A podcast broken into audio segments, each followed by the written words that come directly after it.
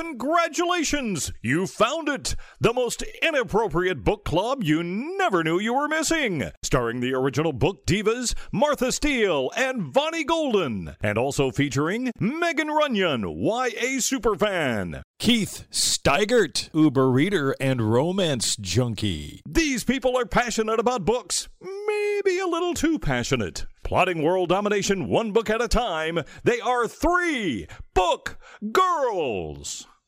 I want to make sure you're comfortable, Vonnie, because you're in in the studio with me. It happens so mm-hmm. rarely. I know. It's so exciting. Mm. So Oh, if I get gotcha. a support alligator, can I bring it with me to the podcast? Fuck no. Why? Dude, I have enough trouble with dogs. Now you're adding alligators. Alligators also have very sharp teeth. See, I I don't understand the whole support animal thing. Somebody else's support animal might freak me the fuck out. There needs to be a reset of personal support versus. I mean, I, get it if it's a seeing eye dog or, you know, something like that. Being There on are a lot of working dogs for a lot of conditions that aren't obvious, yeah, but just having a a- an animal that isn't trained yeah, go into a store is dumb, or in my on an airplane. If I ever have to go on an airplane, well, airplane you know, you with can Echo, buy seats for your animals Yeah. now. I just don't like that. I would buy a seat for Echo. She would not be. I'm not going to put her in the freaking bottom of the plane where it's not even air conditioning or and have heated. you seen how many people lose people's pets because they put them in there? Like, in in the dark by herself? No, that's insane. Would you put your kid down there? no. Well, same thing. I don't know. Maybe it But uh, depends on the child. What I'm saying is, is that they should they should offer sections of the plane so you don't have to sit near pets.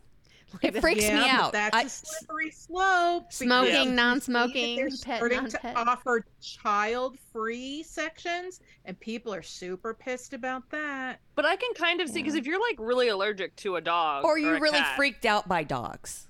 yeah, then like wouldn't it be better to option to say like I don't want to sit near dogs. yeah, like if I, I kind of I didn't think saying, about it. I agree it could become a slippery slope. But if you're like deathly allergic, like that could be a problem. But seriously, I mean, I think in that event, you're allowed to like request a different seat. Yes. maybe. So but then you got to disrupt the whole plane to Well, reseat. yeah. so here's the question: If you have an emo- emotional support alligator, and they tell you you can't bring it in to a freaking baseball game, was it baseball or football? It's baseball. Baseball It's game. baseball. It's game. baseball. It's Phillies game. Okay, so you can't take your emotional support alligator into the baseball game. So then you get on TikTok and complain about the baseball people not letting you take your freaking alligator into the baseball game. There are a lot of people that are really upset and like. And this trying is to in- get the Phillies to let them in. And this is in Pennsylvania, which to Yeah, me well, is we're completely backwards. I don't understand why there are alligators in Pennsylvania. Why are there alligators in the sewers of New York? Same question. It's because people have them as pets and then don't Little want, know what baby to do with them. alligators are adorable, but Yeah. then they get to be bigger out like because you think, oh, I'll keep it in an aquarium or whatever, and then they get bigger and bigger and bigger, and then they're the size of the dog, and you're starting to wonder about when Fifi might get eaten. And then you let it go into one of Pittsburgh's Three Rivers or one of Philadelphia's sewers or whatever. Yep. Yeah, but to be clear, the support animal, the support alligator was actually a rescue. He did not keep get a baby alligator as a pet. Just so that we're Okay, clear fair. about that. But, But it's so yeah, other that wants to people- take it to a Phillies game. I don't. I. I. Like I said, I wanted to start out with that caveat in the beginning to say I'm not comfortable with the idea of people bringing random pets near me. But if somebody has extremely high anxiety and it's almost impossible for them, I'm not saying that this is the case. I'm just saying there are some people that have su- emotional support animals because their anxiety is so high that they can't even fathom getting on a plane without that that source of comfort for them. Okay, And I will it- give you a dog and a cat. I will not give you an alligator. Well, Yeah, right, yeah. I mean, well, then somebody had a turkey, right? They brought a turkey on a plane. It was a peacock. A peacock, excuse Yeah. me. Yeah, I think. Yeah. I just don't understand what kind of some animals just aren't really bred to give comfort, and I feel like alligators up there. I feel like peacock, is probably up there. Snakes, lizards. I mean, Maybe maybe the peacock like know. putting out its flume, plumage like relaxed. I thought you were gonna say and that- like, plumage. their plumage when they're and their, it was fluming like a- out. They're fluid. when their fan was relaxed. I I know why they do it, but I don't have to like it, do I? You can No, have an but- opinion. We're in America. Everybody's allowed to have their opinion. I'm just saying there's some people that have such. Uh, The dude in the alligator thing Don't is not it. does not appear in any way to be anxious. he's suffering not from depression and cancer, not anxiety. Not everything can be visually seen.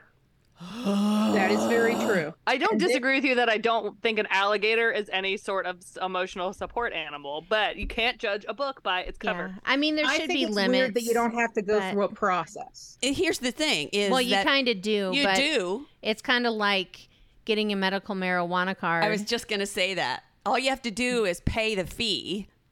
and for the doctor to say that you have anxiety or whatever and Or you can just go online and order a fucking vest for the dog or for the alligator, and it well looks Well, some people like. ask for the card now Do they? yeah Well, if you had an alligator, it, he, they'd for sure ask for the card. but like if i made echo an emotional support animal then uh, she could come to the podcast with me and to the restaurants afterwards.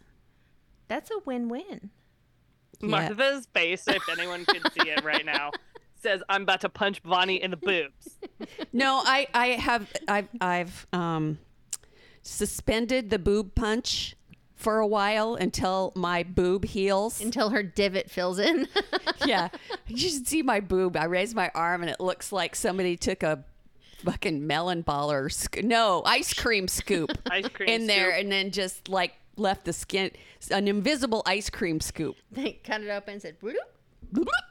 it's like here you go Here's your tumor. strawberry cheesecake swirl So the boob punch has been suspended. We now oh. have Oh, oh my not god. that thing. the clown We hammer. can't hear it. Oh. The, the Zoom said, "Nah." I get it. I, I get the whole concept of it. I understand it intuitively. As a person who feels anxious around animals, i know I it's get the you. opposite for you it it makes me supremely uncomfortable to be around people's pets unless I have spent enough time around them. It's a big thing around here that people don't leash their pets when they have their support animals. And like I went into a TJ Maxx the other day and there was a dog there that was and it was a big dog and it was a support animal. And the dog was barking at everyone. There were little kids running up to want to pet the dog, and the dog wasn't leashed. And I was really I'm very uncomfortable with any animal that's not leashed that's in my presence because I feel like unless I know personally that that dog is trained, it only takes a moment for something to go wrong and that dog to attack somebody or hurt someone. So what do I get? Like a card that says I'm I'm made anxious by people's emotional support animals. so how does that work? No, you get a medical marijuana card and then you take some before you get on the you you puff on your vape I'm sorry, I need this weed so I can deal with your fucking animals. So hostile. Well, you know, a lot of it I don't have any do. hormones anymore. it's all coming out. A lot of it is the same, like with owning a dog in general.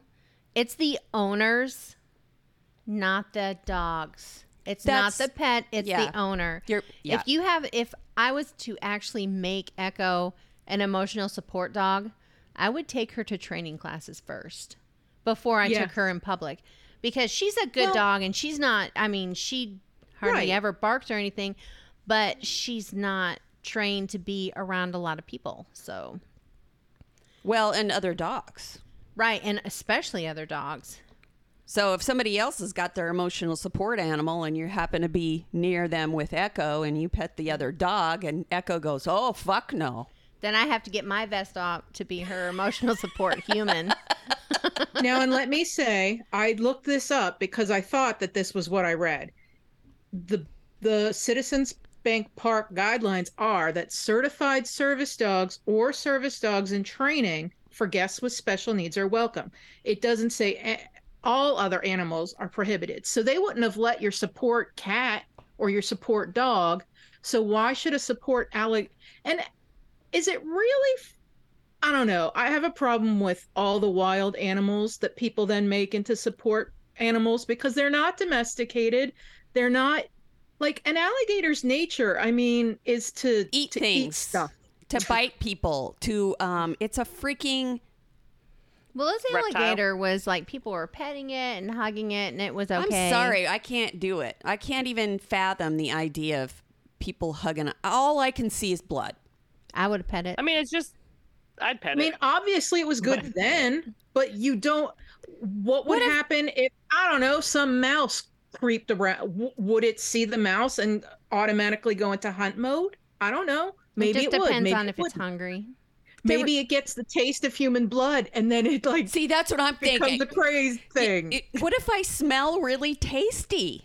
So I guess you better not wear your blood scented perfume, your fish blood scented perfume to the Phillies game.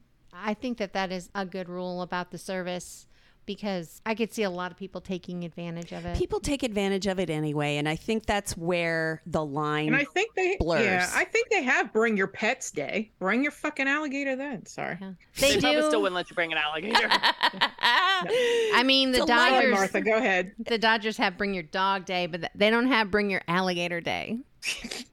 I'm sorry, I just can't advocate for reptiles. Sorry. I mean, I fi- I'm fine with them over there. And Where does besides, it sit too? Here's your emotional you know support. those bitch. stadiums are packed Yeah. where does your fucking animal sit on your lap and then you're squished next to some person who maybe doesn't want an alligator drooling on or his shoulder or or they get a hot dog and some popcorn, and the alligator's like, mmm, hot dogs.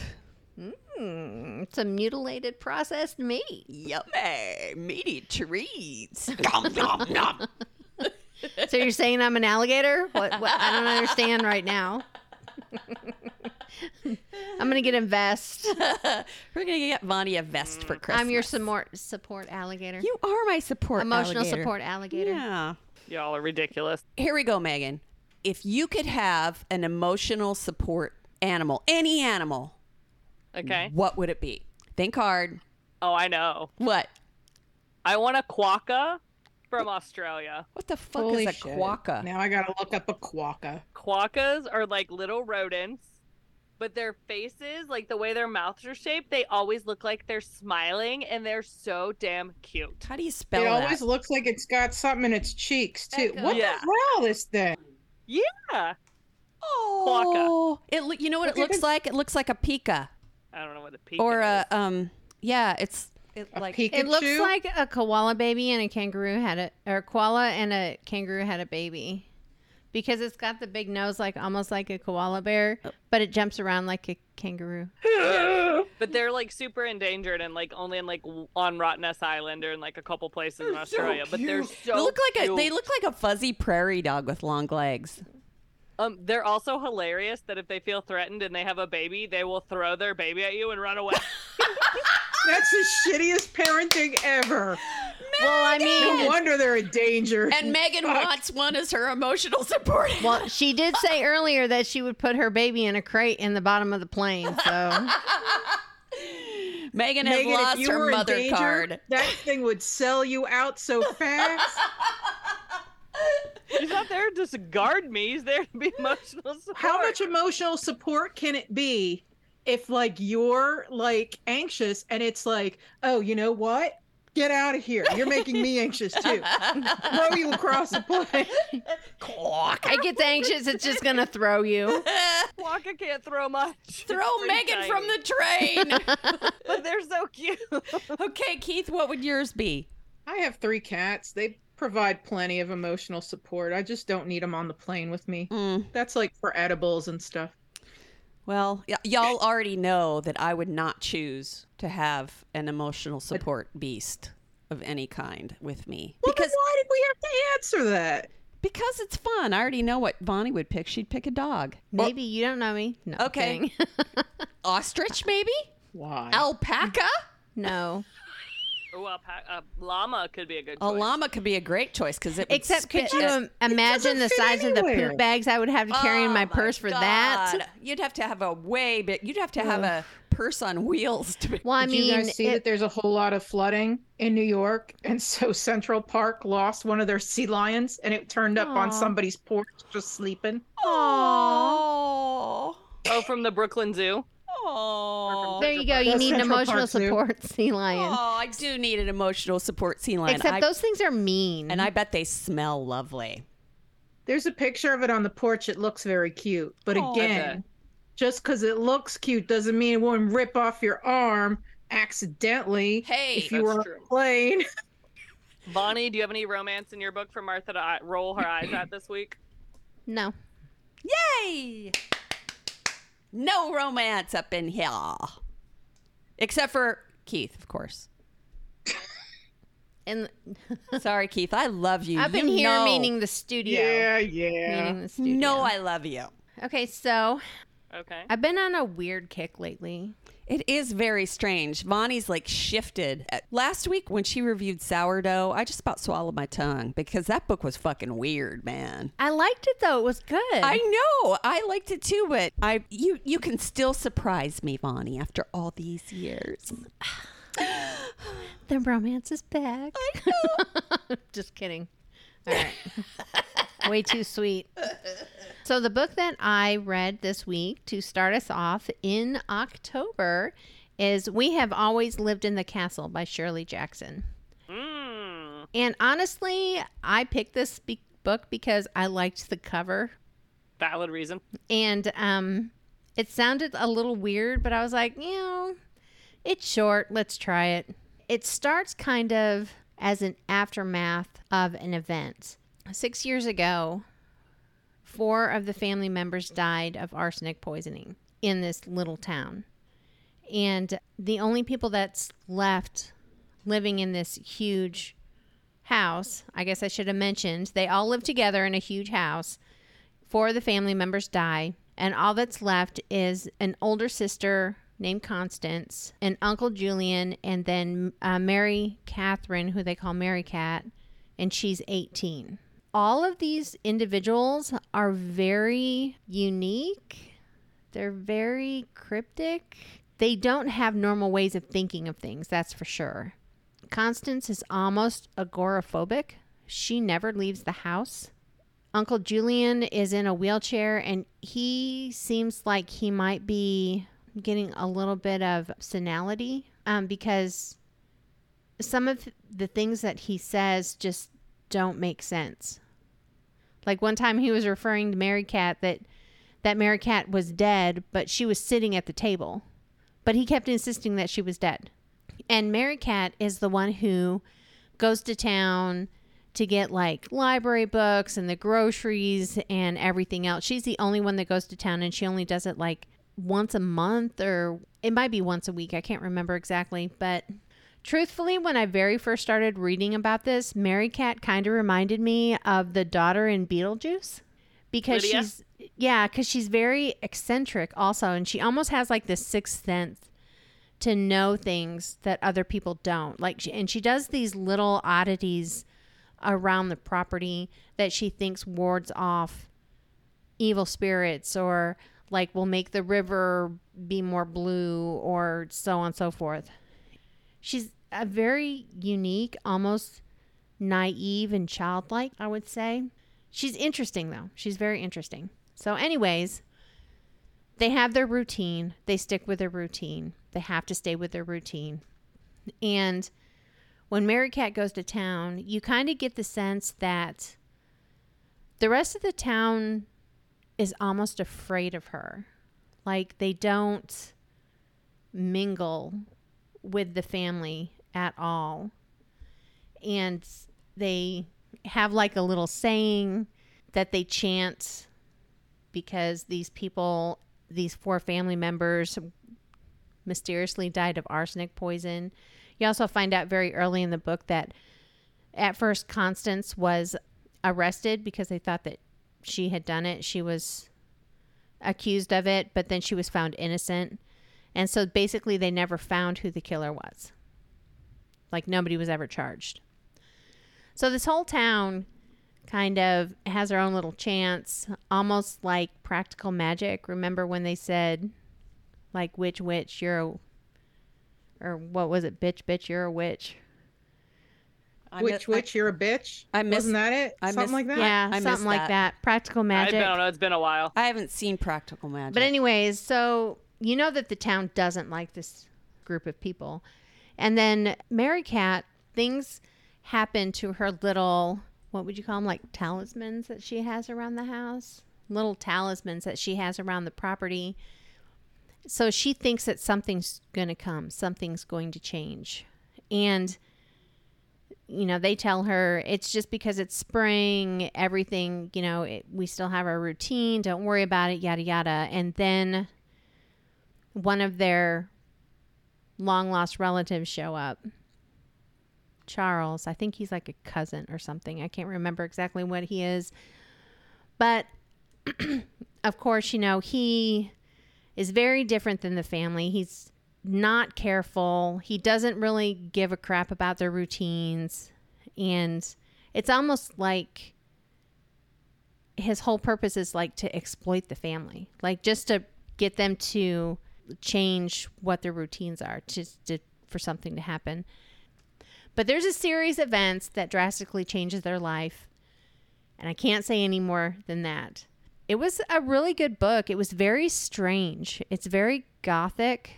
Um, Merricat, throughout the whole thing, I had to keep reminding myself that she was 18 because just by reading it, reading it, if they hadn't said what her age was, I would think that she was more like 13, 14.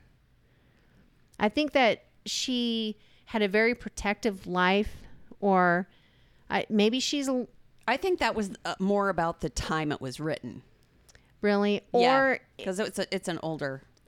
you kind of almost like what I kind of thought in my mind was like maybe these four members of the family dying so dramatically altered everybody's way of thinking in this family that everybody had their own ways of dealing it. Constance doesn't go outside anymore. She won't leave the house. Julian is just a little a little mental. touched in the head. little not right and Merricat has reverted to like a younger self so i don't know it, it was interesting the story kind of like starts after a big event and then it doesn't really have any real ending it's almost like you just take a piece of this life and this is what the book is about i mean it didn't end on a cliffhanger or anything but it definitely was not wrapped up in a bow. It just kind of stopped. But not in a bad way. Does that make sense? Mm-hmm. Okay. Because I've had books stop and then it's kind of like, seriously? Almost like you're in the middle of a sentence and you're just like, uh, the end. but yeah, it was a good book. Um, it's short. It wasn't really necessarily scary. Um, but I didn't really think practical magic was that scary either. And it's almost like practical magic, like this family, the two aunts and the daughters, everybody kind of knows about them, is kind of leery and everything. And there's always rumors about them. Well, it's the same thing with this family. Except this family is just a little bit creepier than the practical witch family. a little more goth Goth. goth. But yeah, it was good. I would recommend it to somebody. There isn't any like severe acts of violence. There is some violence, but not super bad, even though there's like, you know, talk of murder and stuff. And there's not really any sex scenes, there's not any romance. So, I mean, this would be okay for, you know, a teenager to read or probably even a preteen, I would think. I don't think there'd be anything in there that was bad.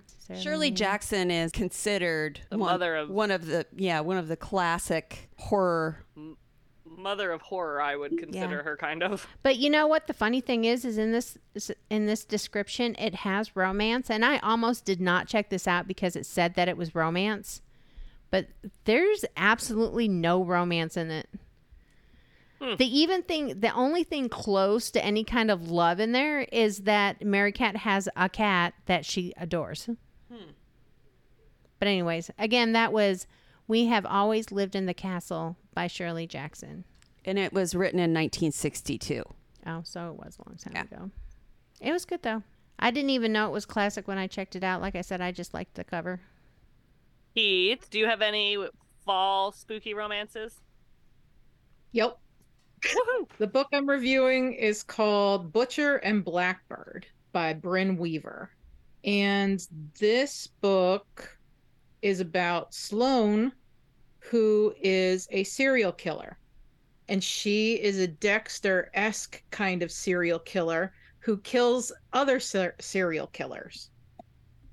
So she is in the middle of a job killing this guy, and he as she's getting ready to deal the final blow, he kind of gets her into a cage and manages to lock her in. So he's dead on the floor and has been dead for two days. And she's locked in this cage. But luckily, another serial killer has come to kill this guy. So we meet Rowan, who is also a serial killer. Jesus. He doesn't. What's that? how many? That's like three serial killers in one room. Yes. That never happens. That's too many. It's too so that's exciting right there. yeah. But um so Rowan, he doesn't only kill kill serial killers, he kills just anybody who uh, people who really really deserve it kind of thing. Um so Sloane her serial killer name i guess is the orb weaver because she take she plucks out people's eyes No. and then weaves them into a web and she's very methodical and cool about it Leave the eyeballs alone, serial killers. Leave them Eyeballs alone. are gross. They're gross. Okay. and rowan is known as the butcher of mass because he's from boston so and he chops people up um and he's just really brutal about his murders she's very you know she's pretty clean and except for the eyeball thing and um they so he lets her out and then wants to have lunch with her to discuss because they know of each other because of serial killer Dot I don't know, Facebook? circles. Like they know of all the other serial killers. So he knows of her, she knows of him, kind of thing. And so they kind of get together and they talk shop after he rescues her from this stupid cage. And then they come up with this idea that they want to play a game with each other. So every year, um, she has a best friend who knows she's a serial killer, and he has two brothers who know he's a serial killer. There's too many people that know that they're serial killers. Somebody's Well, got to. sometimes you have to, uh, dude. Not all serial killers work in a vacuum, Megan. Sometimes your family has to help. Too many people. Somebody's got to rat your ass You need out. a support system. They need a support, an emotional support serial killer. That's what That's your that's what your animal could be. An emotional support serial killer. Anyone pisses you off, Dexter will take care of it. It's like this person made you mad. Okay, and where's my knife? Where's my knife? Oh. I'm gonna get Where's you. my knife and I'm my gonna get you. and my Okay, sorry, tarp? Keith. I derailed you. I'm just trying to think of how many people know about these serial killers and how they aren't all caught because somebody talks. Anyway, go Three, on. three people. Okay. fine. Okay. and each other. But so they want to have so they want to have like a contest and they're both very competitive serial killers. So they decide to have this game every year where at a specific time Rowan's older brother just gives them a location and then they have to find the serial killer and kill them first before the other person can get to them. So like he'll just say like, "Oh, um this city in West Virginia. And then they have to go and they have to, and they don't, he doesn't give them someone that's really like well known. So it's a whole kind of process where they have to, and they play this game for years. And that's pretty much the plot of the entire book. it has a lot of trigger warnings and I'll just tell you when I read the trigger warning, I, I wasn't real sure about the book, but when I read the trigger warnings, one of them was accidental cannibalism. And then the foreword by the author was this book is for all of you that read the trigger warnings, saw accidental cannibalism, and went, hell yeah, let's go. And I was like, oh, well, I got to read this book now. They are very tongue in cheek. They have very dry sense of humor. I mean, it's a lot of killing That sounds bad people sense of humor, but I mean, it's basically like two Dexters that are like trying to vie to be the better serial killer. But it, it was very funny. It was very dark. It's also very smutty, but it was great. I liked it a lot. And that was Butcher and Blackbird by Brynne Weaver. I might actually have to make an exception for that one. Uh oh. Well, I mean, there is a serial killer romance, so All right. Megan. Well, since since we're talking about serial killers, that's a perfect transition. So first, I'd like to thank Julia from Kaye Publicity that sent this to me, and this week I'm reviewing "Midnight Is the Darkest Hour" by Ashley Winstead, and this book I would call this like a thriller for sure. And our main cast of characters, we have Ruth, and Ruth is our main girl, and she is the daughter of the evangelical preacher that has like taken over this small town in Louisiana. And he is basically like in charge of the town. Everyone goes to this church. This church started out pretty small and then just grew and grew and grew and they're like evangelical and he's like goes through the library and like bans books himself and like that kind of evangelical kind of extremist crazy preacher guy. Then we have um Everett, who she calls Ever, halfway through. He's kind of like the outcast. They call him the devil's son because his dad's like the town drunk. And he doesn't ever go to church and like they live out in the woods and the bayou and it's, you know, everyone thinks they're kind of creepy.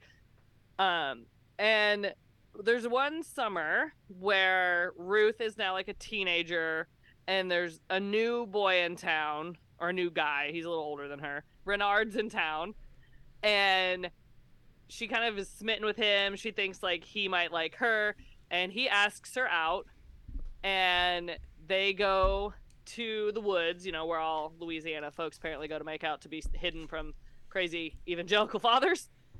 And he basically, trigger warning, tries to assault her, and Everett happens to be hunting in the bayou, and he, over he and hears her and attacks um, Renard. I don't know if that's how you say his name. That's what I'm going with because that's what it looks like in my head. And this is not a spoiler because it's really early in the book, and I feel like you need it to be able to launch the information you need for the rest of the book. They basically kill him and cut up his body and dump him in the bayou, like dump him in the swamp to make him alligator meat. They're like, cool. See you later, dude. So they kind of are bonded over this like trauma secret situation happening. And as the story goes on, they are finding more and more skulls in the bayou. So Ruth is basically trapped in this town. She won't leave. Everett's tried to get her to leave, tried to like offer her opportunity after opportunity after opportunity to leave, and she won't take it because she just, you know, is still kind of brainwashed, even though she's starting to see through the brainwash. Um, and when the first skull shows up, they're like, "Oh shit, we're about to get caught." But but they're not about to get caught because that would end the book on like page 100. so they have to keep going. And basically you learn without giving too much away that this whole town is corrupt and awful and there's like all kinds of stuff going on that you're like, oh my god, like how is this even happening in this like town that considers themselves like holier than thou? Like basically, the men of the church all suck. And Ruth's favorite book, the first book that she kind of read on the sly, was Twilight. So she references it a lot of like, I want the love of like an Edward and I want to be Bella and like that's what she's basing like love on and for half of the book I'm trying to decide if Everett's like actually a vampire. Because like I don't want to give anything away but you kind of start like watching and list or listening to what they're saying and you're like well like is he a vampire? Like is there more to Everett than like than we think there is? So that's kind of an intriguing um aspect of it because you're getting everything from Ruth's perspective. Like I literally at one point wrote in my reading journal, "Is Everett a vampire?" Because I was like trying to decide like what was happening.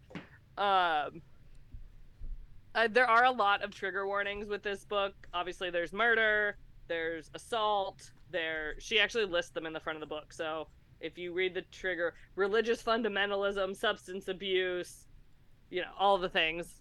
So just be aware of going into that. But I really enjoyed it. And the ending is literally like the last sentence says a couple of words and then says dot dot dot. Uh, So like I, I read the like conversation with the author and I don't think she plans on writing a sequel for it. I think she did it to just like let you think like decide what you think happens.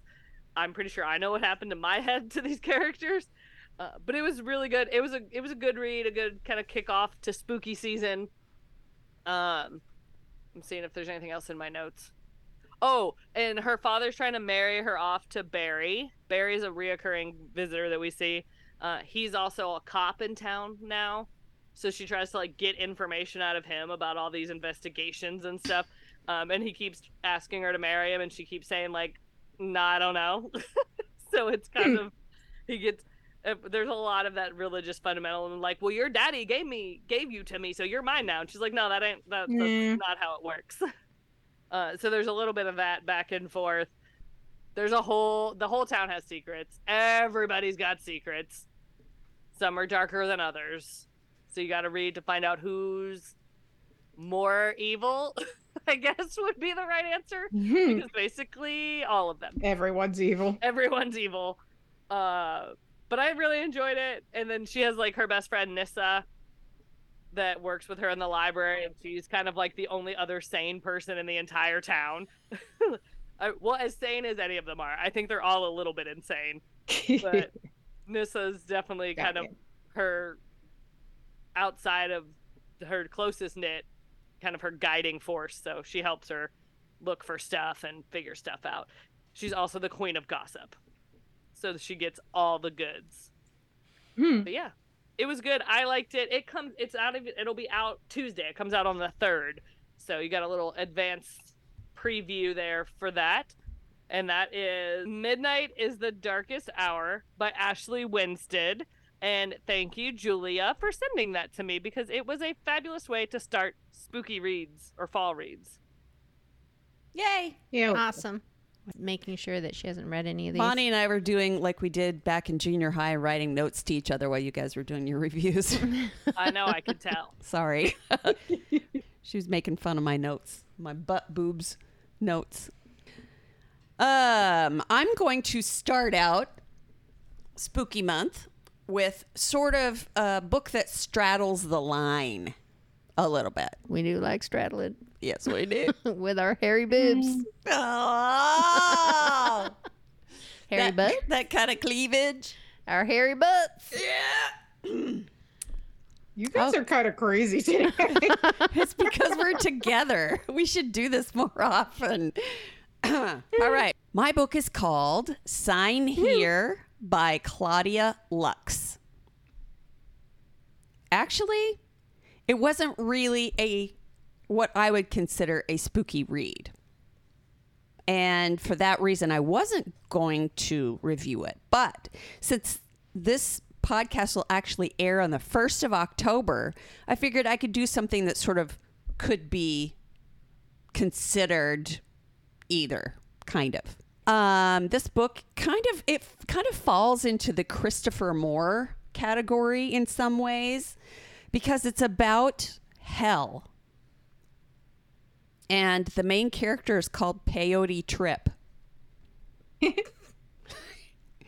and they a lot of it takes place in hell, but a lot of it also takes place on earth. it kind of the two the two parts of the puzzle don't seem like they really fit together until later on. The some of the things I liked it's it's going to be really hard to describe this book because part of it is really serious novel and part of it is really funny hell. Does that make any sense? Hell is funny. It, it is in this case, yes. Because the characters that are in hell, the object of the game is to trick people into signing away their souls. So what they do is they wait until they call somebody calls for help. Like, for example, there are a couple of them in there um, where the there's a girl who's sneaking into sneaking back into her house and she doesn't want to get caught. And she's like please god just let me get in there without you know anybody noticing. And so pop here comes the demon says you called? He says if you want to get back into your house without getting caught just sign here and so That's the basically dumbest reason for signing a contract like that ever. Exactly. And it's all like that. They're all tricks, right? The the demons in question are on the fifth level of hell. Anyway, the different levels get less bad the further you go up, obviously. And a new girl comes on to the fifth floor, which is where Peyote is. And he can tell that she's trouble. She like gets him into trouble right away. She pretends to be shy and then she sells him out to her his obnoxious coworker. And then they all go out for they all go out to a bar, which of course there are bars in hell. But here's the thing. In hell, they only serve Jägermeister in the bars. That tracks. Yeah. That's shit. Yeah. so they go to the bar and she ends up acting really slutty and totally not like herself. So he doesn't really trust her. But he needs her in order to reach his goal. The goal is he's found a loophole where if he signs five generations of this family to hell, then he can get a do over. So that's kind of his goal. But the really cool and interesting part about the book is you get to see the family and you get to see uh, what's going on with them. And it's almost like it's it's a totally separate part of the book but at the end it all comes together. I wouldn't really put this book in the category of a spooky read per se. But yet it was amazingly entertaining the story that takes place on earth is really good i don't, i was kind of impressed by it. It was kind of a mess from the standpoint of if you're really going to get technical. Some people, it did not get very good ratings on Goodreads. Were you talking about bars in hell? I'm thinking it's not going to be very technically accurate. Well, obviously. Um, and people who, you know, might nitpick about God and heaven and hell and whatnot probably would not like this book because it sort of flies in the face of all of the things that, you know. But that's part of what October is about, is about ridiculousness and and spooky, scary, weird shit. So either way, whether or not you want kind of a cool story about humans and the way things that have happened in their lives have corrupted them and stupid mistakes that get them sent to hell, or you want a hilarious, semi hilarious um, bit of fluff about demons trying to figure out ways to trap humans into going to hell. It was a fun read. I really enjoyed it, but like I said, it's it's hard to classify. If you like Christopher Moore, you will probably like this. Hell sounds like the medium place with uh, Mindy Yeah. St. Clair from The Good Place. Yes, that series. The Good Place. It it has echoes of that in it, but it's also got some pretty horrific shit.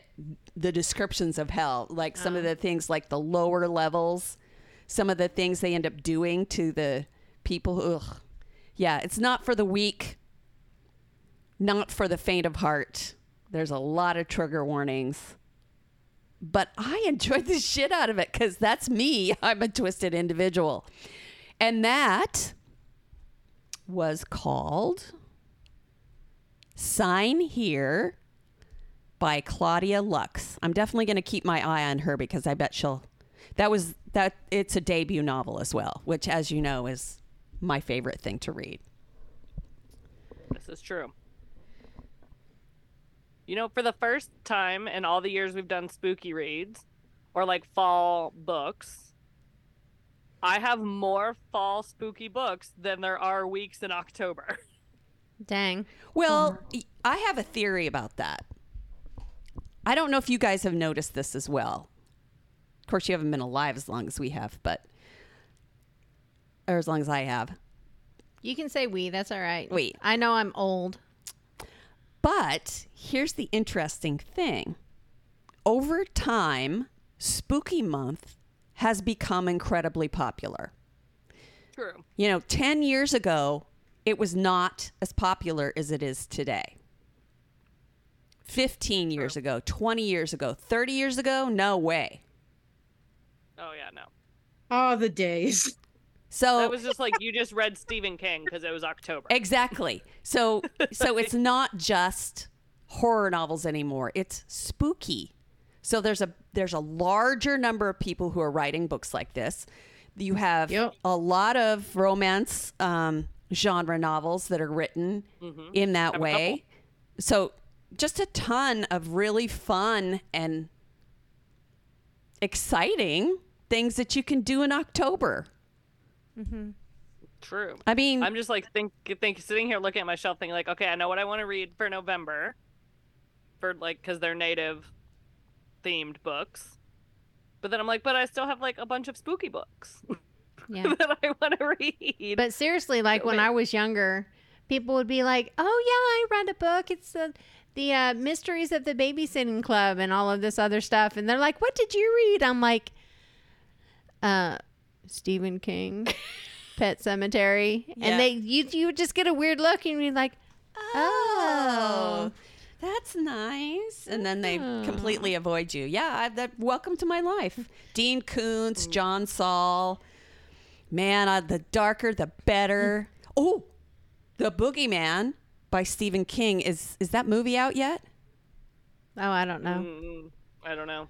It says that it was released June 2nd of 2023. So You missed it somewhere. I don't remember that coming out. maybe it didn't come out. Maybe that's when it was supposed to come out. Or maybe it's out on one of the streaming services. Somebody Google that shit for me. I am. I'm not a very fast typer. Yeah, it says 2023 on Google. Google where where you can watch it. Um, Netflix. It looks like.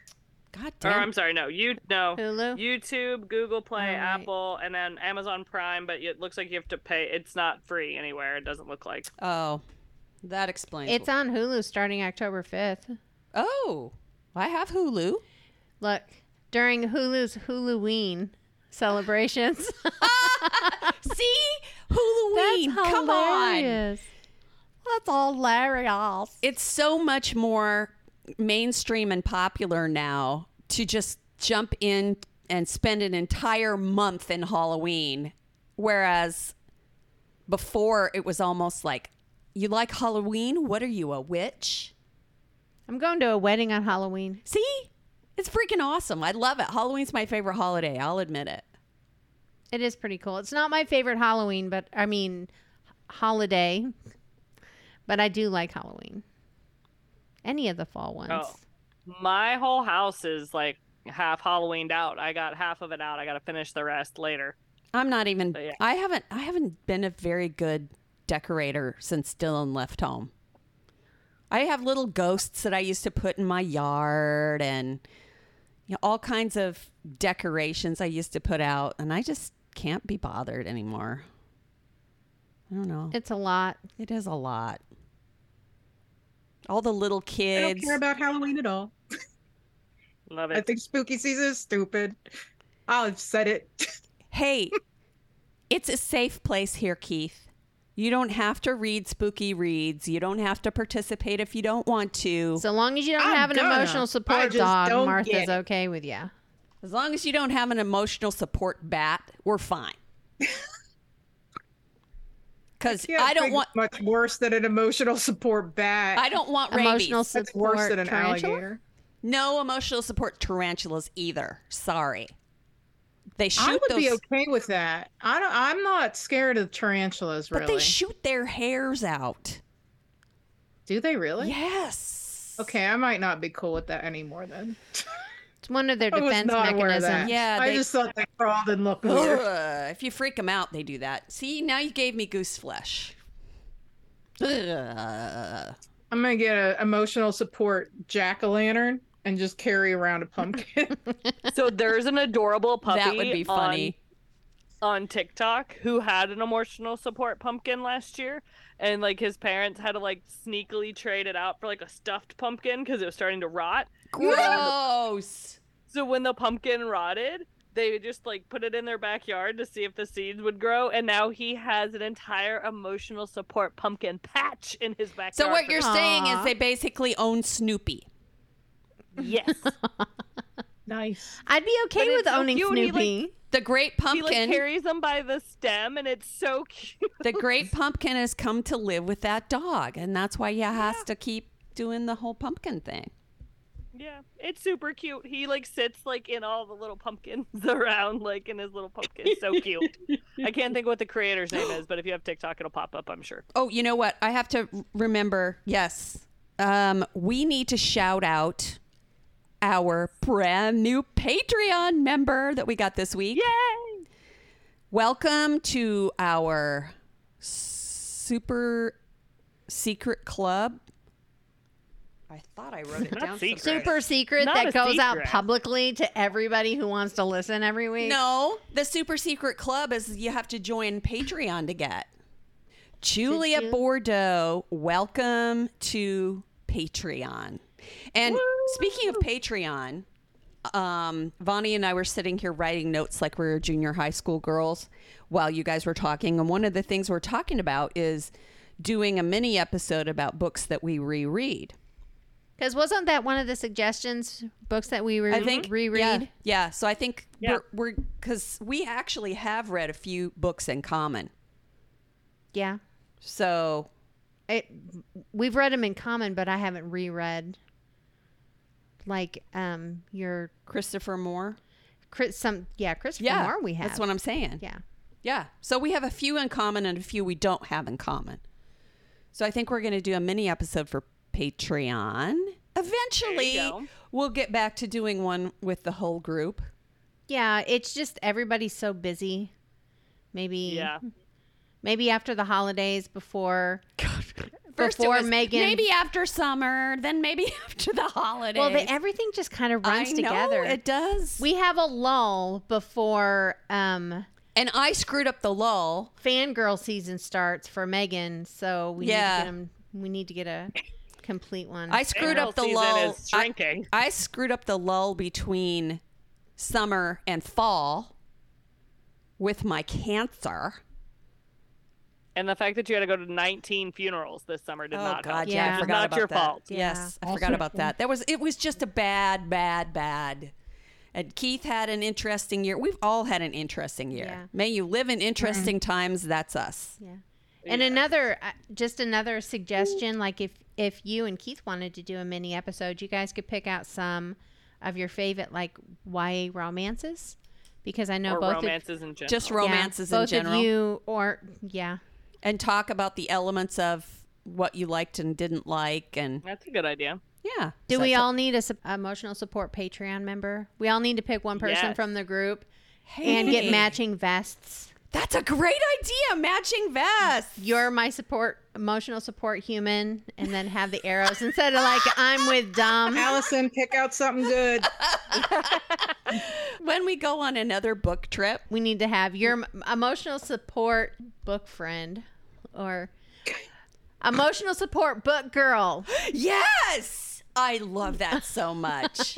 That's a great idea. And then we could get some for the Patreon members. Emotional support Patreon member. That's a good idea. It is. I don't know if anybody would wear them, but you know. Hey, I have a. They were Yeah. kick ass enough. You could just Yeah, do emotional support book friend and not make You know, it it, specific. let's call it a waistcoat. A waistcoat. Oh my god! Wait, what? You've lost me now. I'm not wearing a waistcoat. That's the British word a for hat. vest. Well, I was talking about making t-shirts, not really vests. We would look a little weird, odd walking around in. How about a smock?